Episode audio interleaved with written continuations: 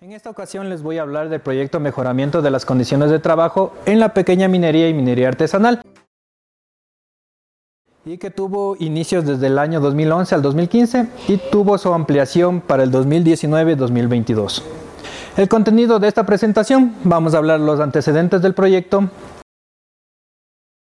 Dentro de la actividad minera en el Ecuador existen alrededor de 1.300 concesiones para minería artesanal y 3.000 concesiones para pequeña minería.